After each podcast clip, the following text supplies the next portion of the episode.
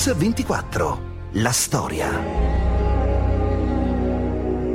Cerco di pensarlo nel, nella, nella gioia del paradiso. Quindi prego per lui.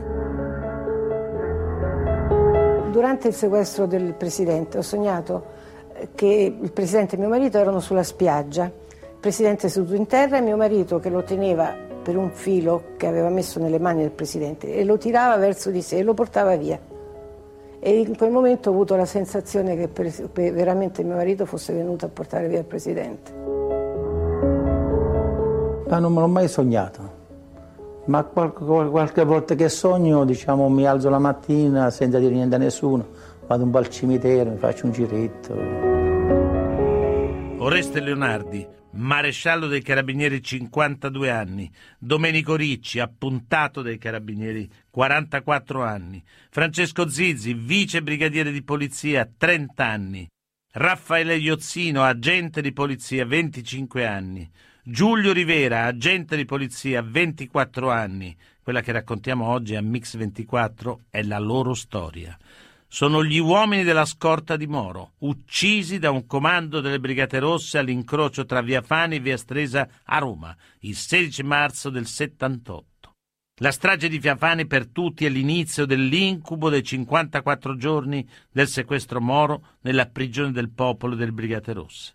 Questa invece è la vita di quei cinque agenti, poliziotti, carabinieri, che si sono sacrificati per proteggere il presidente della democrazia cristiana protagonisti involontari di una tragedia che ha segnato per sempre il nostro paese, eroi del quotidiano dimenticati troppo in fretta.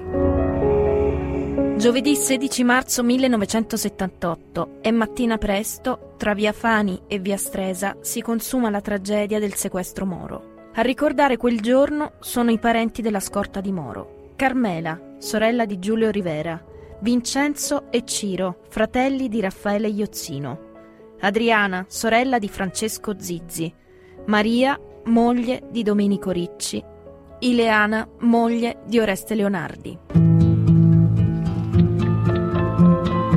Quella mattina io penso che avrà fatto le cose di sempre, non certo poteva prevedere una cosa del genere.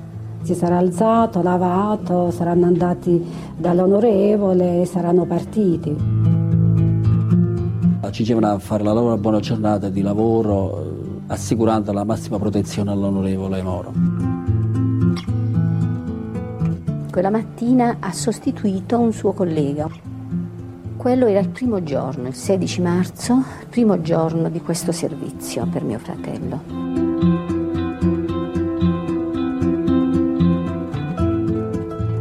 Lui sapeva il pericolo che correva, lui era Ehm, molto preoccupato e, e come diceva sempre stai tranquilla, tu pensa ai bambini. il 16 marzo eh, mio marito come al solito si è alzato, mi ha portato il caffè a letto questo, e poi stava per uscire, è tornato indietro e ha aperto un'anta dell'armadio in alto e ho detto che fai? Dice prendo le pallottole, dico perché prendi le pallottole? No, così le prendo. C'è troppo orrore nell'immaginare soltanto la violenza che ha subito in via Fania.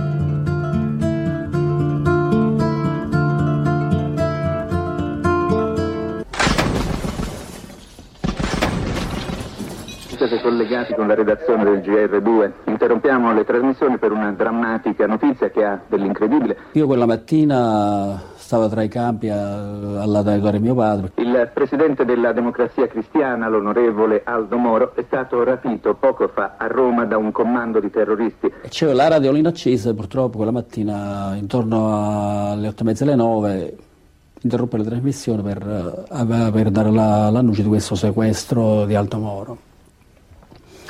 E io mio padre, a quel punto là, io capii subito che era di servizio quel giovedì. Vi sono quattro morti, mi dice un, più un ferito. Più un ferito, mi dice un collega, e l'onorevole Moro è stato rapito. Guardate i colpi, può andare sulla portiera per piacere, guardate i colpi, sparati evidentemente con, con mitra, con traiettori il corpo di un'altra, di un altro di questi. La casa si è riempita di gente e poi non ero più di là che di qua perché tra iniezioni, tra tra medicinali che prendevano, davano, eh, il dolore per me mi era crollato il mondo addosso, non, non, capivo più niente. Questa è la scena, ancora un altro corpo qui a destra, puoi guardare per piacere, vieni di qua, ecco il corpo di un'altra un altro probabilmente dei componenti dello scorta. Dopo poco invece purtroppo si è saputo veramente come erano andate le cose, che quelli della scorta, i ragazzi e mio marito erano morti tutti. Quattro corpi, quattro corpi sono qui alle 10 del mattino a Via Strese.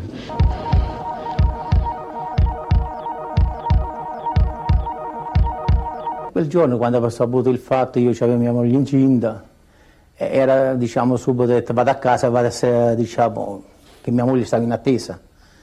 Quando sono arrivato lì l'ho visto piangere, detto che è successo? Dice, sai che è successo? Che è morto tuo fratello, è possibile.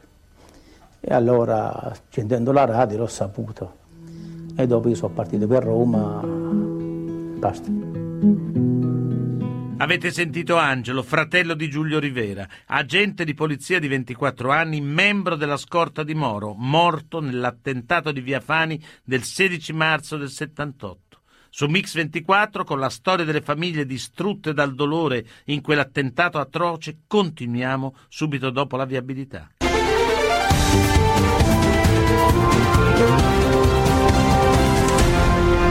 Mix 24, la storia.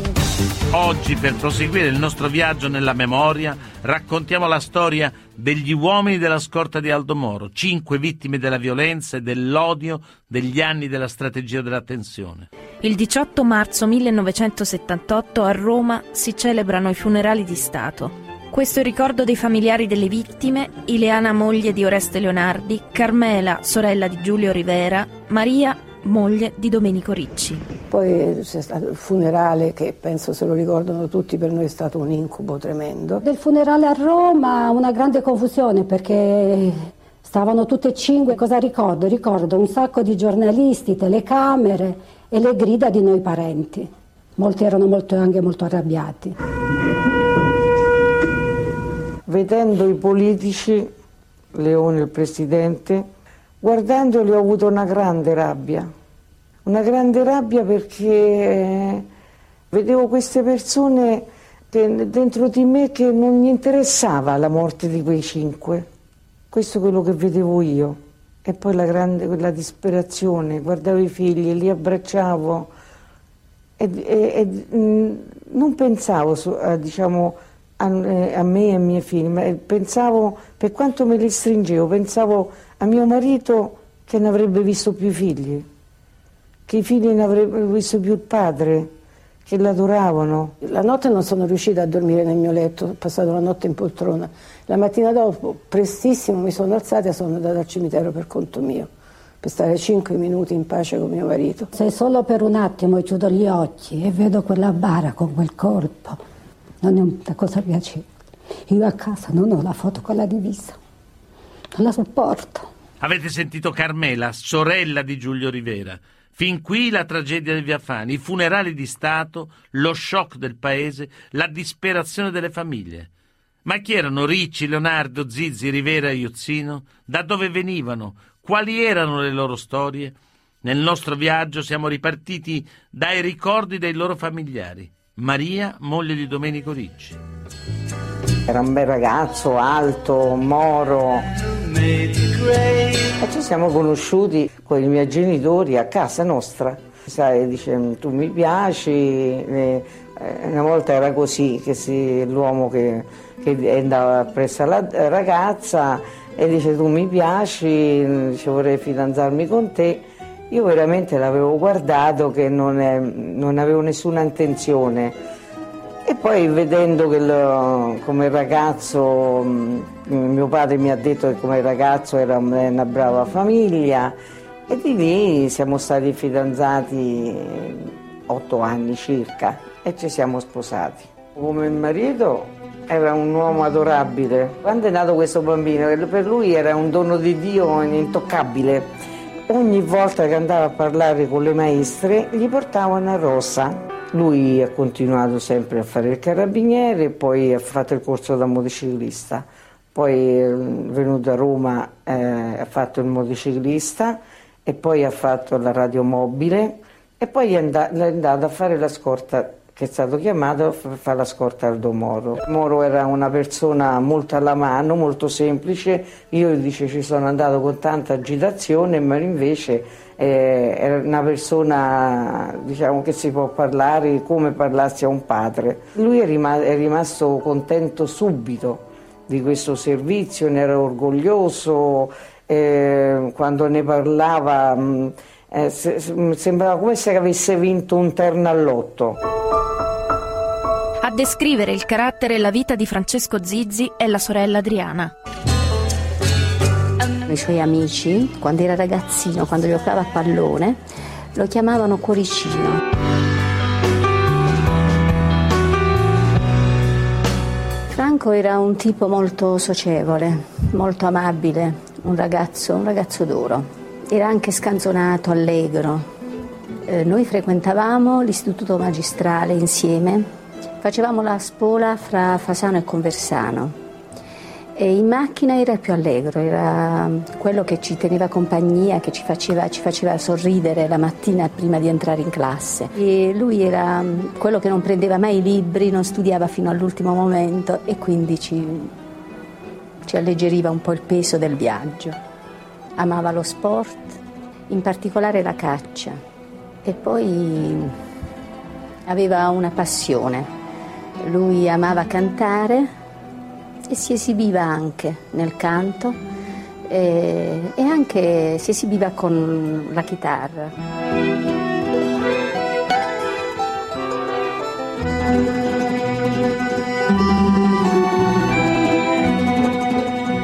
Ricordo quando eravamo adolescenti, eh, una volta mi diede uno schiaffo solo perché un ragazzo mi aveva guardata.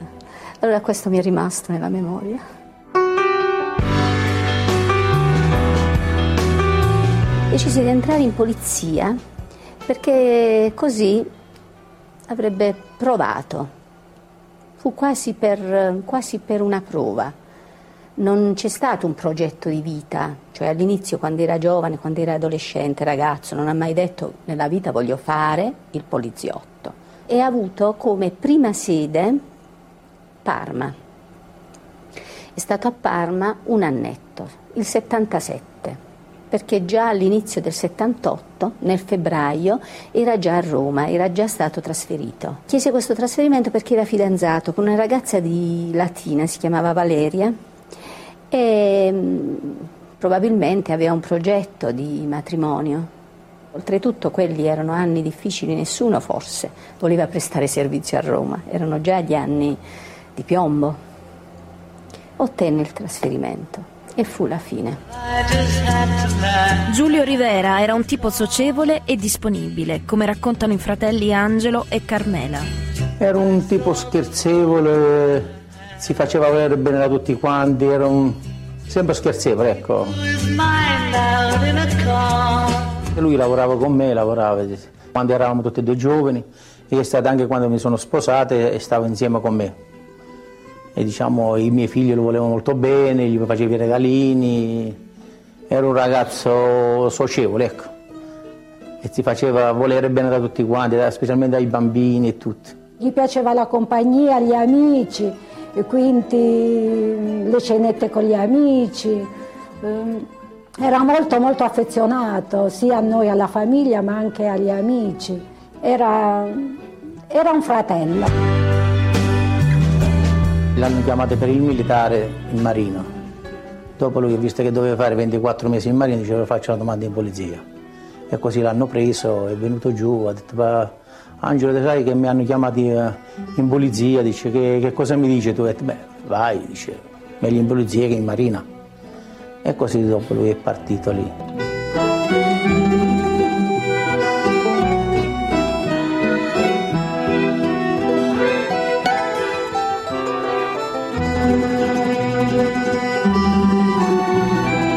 Teneva di fare il suo lavoro, ci teneva, ma non ti scopriva, non ti scopriva tanto che faceva il poliziotto, guarda. Ma ci teneva, diceva, ci teneva che faceva quel lavoro lì, ma lo, lo faceva con passione proprio. Di diceva che le voleva bene e basta, tante cose, non è che, le, che lo rispettava come figli, dice dopo chi ci toccava a noi, dice facciamo la scorta, chi ci tocca, un onorevole non lo toccherà più, non lo tocca nessuno, dice chi è che lo può toccare in questi casi qui, ma dice che lo voleva molto bene, lo rispettava più dei suoi figli anzi voleva più bene a tutti quanti della scorta, era proprio Giulio che lo diceva che ci scherzava e lo voleva bene. Ciro e Vincenzo, fratelli di Raffaele Iozzino, agente di polizia morto a 25 anni, lo descrivono così. Era un ragazzo sempre disponibile, cioè non c'era la, la possibilità di litigare, ecco, questo è sicuro. Noi eh, eravamo una famiglia eh, tranquilla e modesta di campagna, un paesino piccolo che aveva pochi contatti con l'esterno e quindi viveva unita dalla mattina alla sera. Lui si interessava appunto de, del, della scuola, per esempio lui, quando io ho completato gli studi di uh, scuola media inferiore mi ha consigliato di iscrivermi alla scuola media superiore, mi ha accompagnato. Ogni tanto veniva a parlare con gli insegnanti. C'era in lui una speranza che diceva che doveva praticamente portare a Moro alla Presidenza della Repubblica e quindi questo eh, gli mm, faceva piacere perché diceva che il servizio migliorava.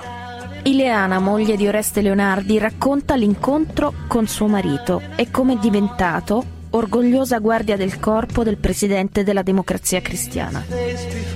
Mio marito era una persona un po' severa, ma severa anche con se stesso.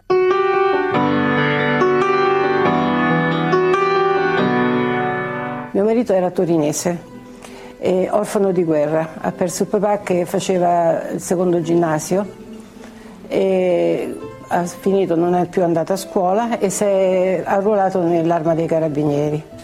E ha fatto diverse sedi, poi è arrivato a Viterbo dove l'ho conosciuto io, era carabiniere paracadutista, in più faceva moltissimo sport, era istruttore di judo, di nuoto, e ci siamo conosciuti a una festa di carnevale e ci siamo piaciuti subito, infatti era carnevale, l'anno dopo a dicembre ci siamo sposati.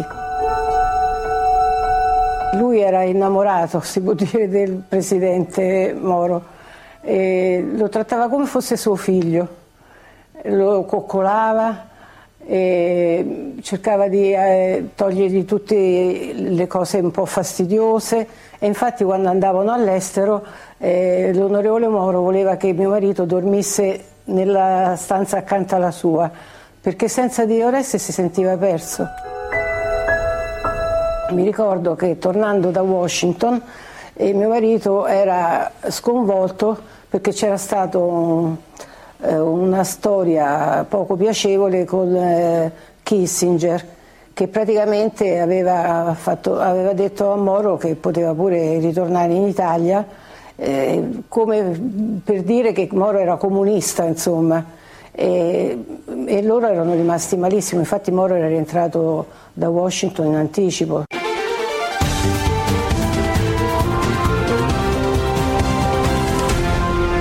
Mix 24 la storia.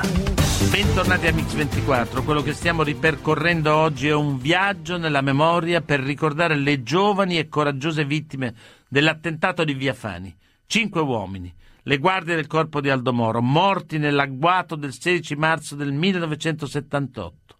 Raffaele Iozzino, Giulio Rivera, Francesco Zizzi, Domenico Ricci, Oreste Leonardi.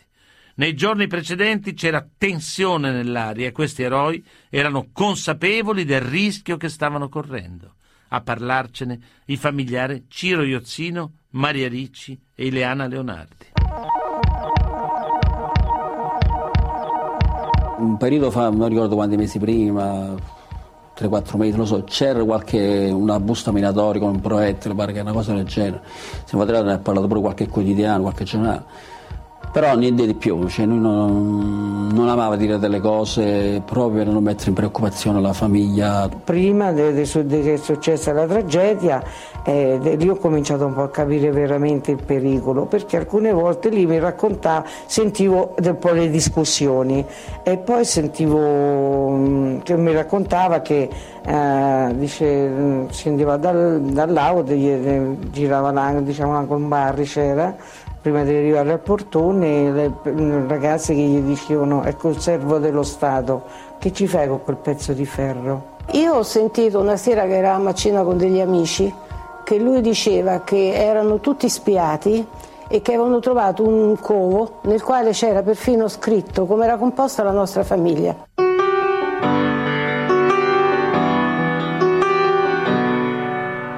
Nel febbraio del 78 è venuto a trovarmi, è stato tre o quattro giorni a casa mia, io avevo una bambina piccola di appena 8-9 mesi e ho un ricordo bellissimo.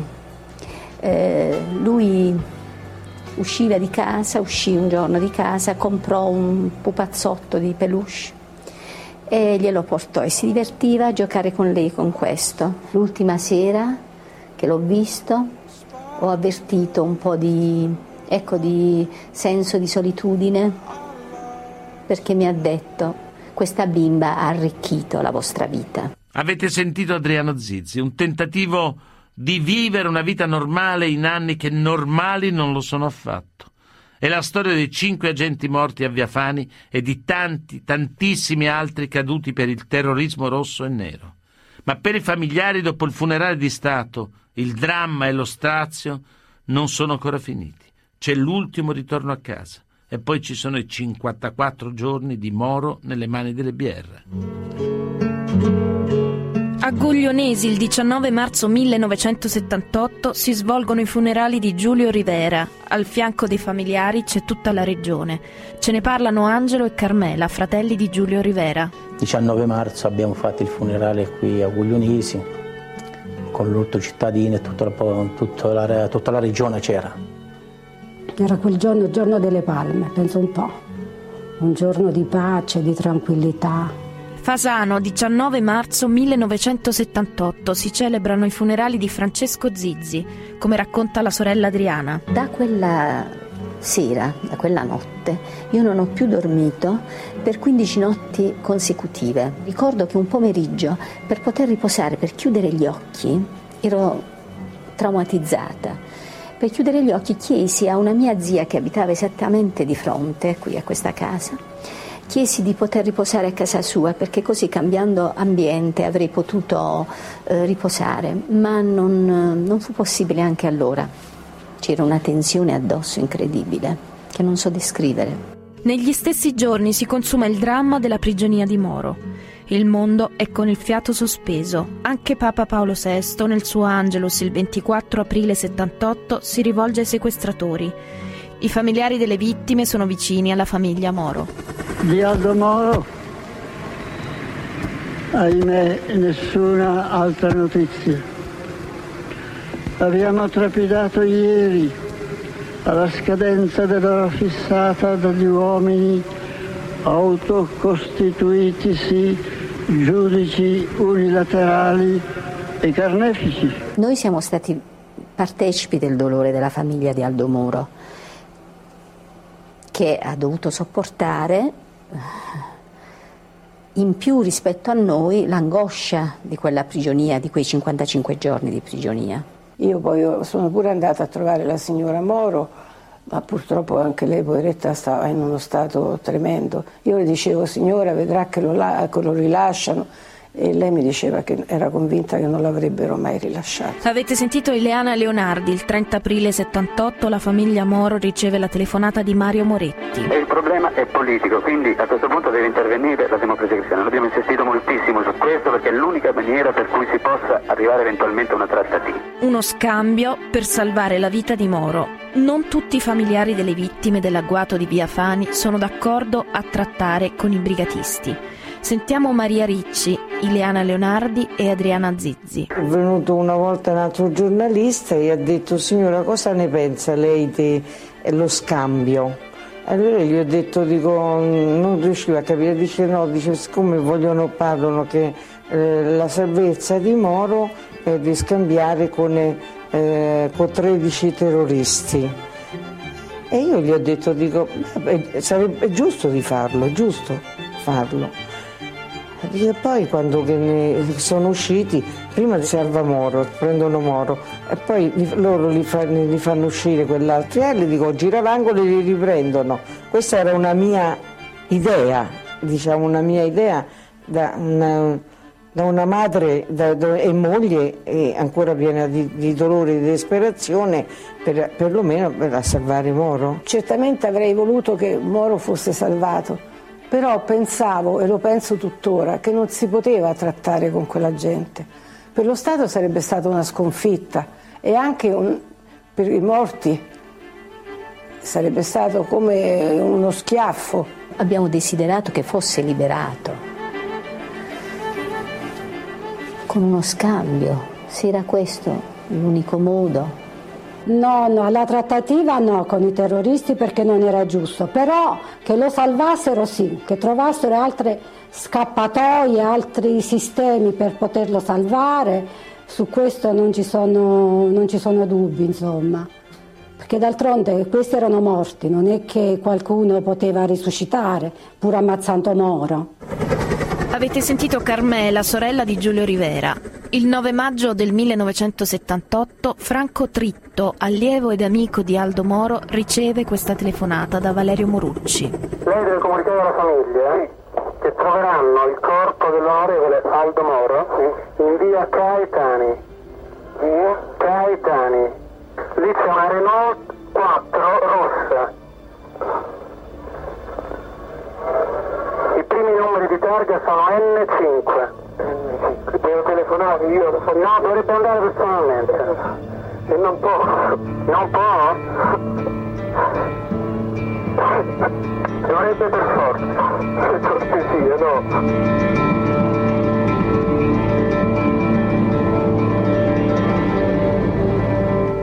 E ho sentito alla radio la mattina che Moro era stato ritrovato in una macchina in via Caetani.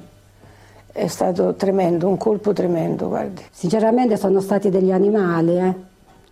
Quindi far rivedere questa figura di Moro in quella Renault rossa, in quella maniera, non è stata una cosa piacevole. Sentendo in televisione ho pianto tanto quanto ho pianto per mio marito e a quella famiglia disperata perché eh, pensavo anche che loro, eh, la signora Moro aveva anche il pensiero nostro. Avete sentito Eliana Leonardi e Maria Ricci, il 9 maggio è tutto finito.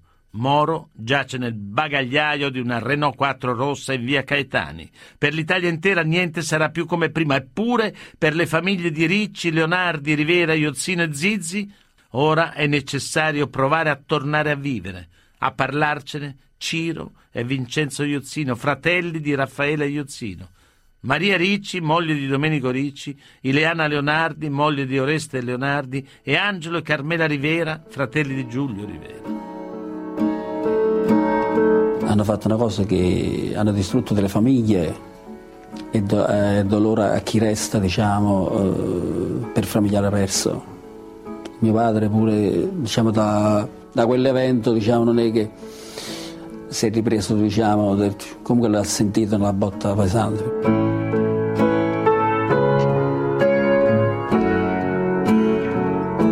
Ho dovuto interrompere gli studi perché non riuscivo più a proseguire nella eh, normalità. In famiglia eh, praticamente c'era una grossa spaccatura a livello di... Mh, si era perso quella tranquillità quindi tutti quanti eravamo più nervosi, quindi c'erano continui litigi anche fra di noi causati appunto da questa angoscia che prendeva un po' a tutti quanti.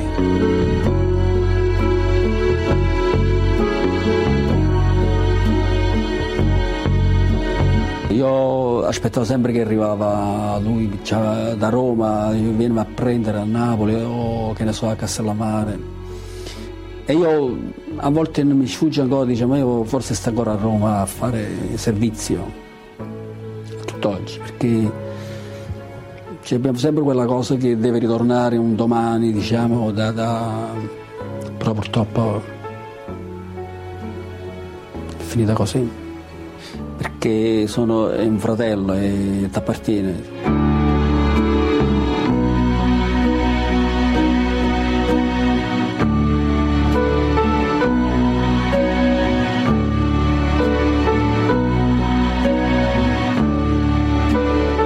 Questi anni c'è stata eh, tanta disperazione, tanta rabbia, eh, tanta angoscia, è stata una lotta veramente atroce.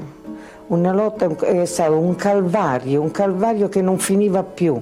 Pensavo proprio che non è, momenti, c'erano dei momenti che dicevo non so se gliela faccio. Io avevo fatto però una promessa a mio marito, ho messo una foto di, di, di tutti e quattro dentro il fornetto, lì alla cappella, al suo loculo. Gli ho detto Mimmo, tutti e quattro siamo qui, ti prometto che ti porto avanti i figli come li volevi tu.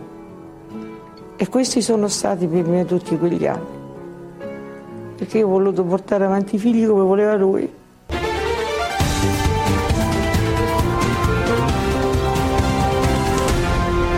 Mix 24, la storia. Padre è vissuto per altri quattro anni, mia madre per altri dieci anni. Ha indossato dal primo momento un abito nero, ha asciugato le sue lacrime in quell'abito nero e ha continuato così per tutti e dieci anni. Non ha più indossato abiti di un altro colore. Mia madre lo amava tanto, forse perché era mm, l'unico figlio maschio. Abbiamo vissuto momenti di disperazione, di tristezza profonda, di angoscia, di dolore che è difficile descrivere. Poi lentamente forse è subentrata una forza superiore, non so come chiamarla, se rassegnazione, forse c'è stato l'aiuto del Signore che comunque ci ha fatto continuare a vivere. Non piango mai in presenza d'altri, piango sempre solo sola, quindi a maggior ragione non l'ho fatto con mia figlia, no, non l'ho mai fatto con mia figlia. Quando abbiamo parlato, lei mi ha scavato dentro, ha cercato di sapere, lei voleva sapere eh, di me, di che cosa ho vissuto. Sì, ho raccontato, ma in maniera pacifica, tranquilla, senza disturbare la sua coscienza. La mia è stata abbastanza disturbata. Bentornati a Mix24. Avete sentito Adriana, sorella di Francesco Zizzi, un dolore tutto privato, impossibile da condividere quello dei familiari delle vittime della tragedia di Via Fani, eppure questo dramma e il rapimento di Moro rimangono tragedie pubbliche su cui non si spengono mai i riflettori. E allora il tempo dei maxi processi, dei faccia a faccia, nelle aule del tribunale con gli assassini. Primo processo Moro si apre a Roma il 14 aprile 1982. I familiari delle vittime sono invitati a partecipare. Questi i loro ricordi e le loro impressioni. Ce ne parlano Carmela, sorella di Giulio Rivera, Adriana Zizzi, sorella di Francesco Zizzi, Ileana Leonardi, moglie di Oreste Leonardi e Maria Ricci, moglie di Domenico Ricci. Primo processo hanno voluto che i familiari fossimo presenti, sembravano degli scimpanzé dietro a quelle sbarre, non sembravano manco esseri umani cantavano, ridevano, si elogiavano, sembravano che avevano chissà fatto chissà che cosa. Io non li ho guardati perché era passato appena un anno. Non avevo il coraggio di guardarli, però ho sentito i loro schiamazzi. Sembravano dei leoni in gabbia, inferociti. Volutamente ho girato lo sguardo l'ho appena sentiti. Io portavo un palto nero ma per caso e ho sentito una donna, non voglio dire una signora, una donna che diceva questi lutto non se lo levano mai. Io ho provato un, eh, un, un senso di, dire, di angoscia, di angoscia ma di paura. Tremavo tutta, mi ricordo che tremavo tutta e di paura. E poi mi sono svenuta mio figlio che passeggiava davanti a queste gabbie, io non me lo dimenticherò mai l'espressione di mio figlio, la mandibola che andava su e giù e mia figlia pietrificata vicino a me, è stata veramente un'altra giornata memorabile. Vederli direttamente, vederli signore ben curate, come intellettuali che si presentano per raccontare i loro libri, mi dà un fastidio enorme. Preferisco ignorarli.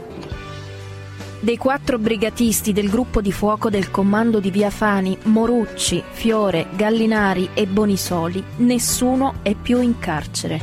Sentiamo ancora la moglie di Domenico Ricci, Maria, i fratelli di Giulio Rivera, Angelo e Carmela e la moglie di Oreste Leonardi, Ileana. Ho un nipote che si chiama Domenico, Domenico Ricci come il nonno. E poi un, un giorno lui mi ha detto nonna ma come, perché mi hai fatto mettere il nome Domenico? E allora io non, io non sapevo che rispondere, poi gli ho detto guarda che tu porti un nome dico, di nonno, porti il nome di nonno perché il nonno è stato ucciso. Il nonno è morto, è morto per lo Stato. Allora mi chiedo perché lo Stato ai terroristi hanno, o brigadisti, chiunque siano, bianchi e neri, e perché gli hanno dato tanti benefici? Perché a noi no? Come si fa a pensare agli assassini e non pensare alla famiglia che ha avuto queste, tutte queste tragedie, questi travagli per della vita e oggi come oggi che nessuno mi comprende che io ho questi dolori che mi porta ai, ai pazzi, mi sta portando. No, io il perdono non lo accetto, io come perdono non, lo, non l'accetto per niente. Se hanno commesso quello là dovessero morire a vita, non tirarlo fuori, che dice hanno fatto la loro pena escono fuori, niente, dovrebbero marciare lì dentro c'è una rabbia dentro, cioè noi siamo cattolici e di fronte, di fronte, alle leggi dello Stato noi possiamo fare ben poco, però come familiari è, io personalmente non approvo. Io non riesco a perdonare, sono cattolica, forse sarà, ma non penso che sia un peccato, perché poi la Chiesa non lo considera un peccato non perdonare. E poi come si può pretendere di perdonare? Sono già perdonati in tutte le maniere, non, non gli serve il nostro perdono l'ha perdonato lo Stato, lo, gli perdonano le istituzioni, l'ha perdonato la giustizia. A che serve il nostro perdono? In questi anni la nostra vita è stata proprio cadenzata da anniversari, da ricorrenze, da manifestazioni, intitolazioni di associazioni, di strade, di piazze, monumenti. Sicuramente eh, queste iniziative ci hanno fatto piacere, ci fanno piacere proprio per, perché possa rimanere la memoria di questi poveri caduti. Ormai per loro non c'è più niente da fare. Un, un messaggio è intrinseco in, in questi uomini e viene fuori lampante, senz'altro educativo per i giovani, per le nuove generazioni e questo ci sta bene. Per noi partecipare a queste cose oppure leggere sui giornali queste storie di questi terroristi, insomma tutto eh, riapre nei nostri sentimenti, nei nostri cuori, riapre quella ferita che non si è mai rimarginata. Sulla lapide che abbiamo nel cimitero eh, c'è una frase del Vangelo che dice Padre perdona loro perché non sanno quello che fanno, che è la frase che Gesù disse da, dalla croce. Tutte le puntate di Mix24 della storia si possono riascoltare sul sito www.radio24.it nella pagina dedicata a questa trasmissione. Ringrazio Alessandro Longoni, Antonella Migliaccio, Rachele Bonanni e il mitico stagista Manuel Guerrini in redazione, Alessandro Chiappini e Valerio Rocchetti in regia. A domani. Thank you.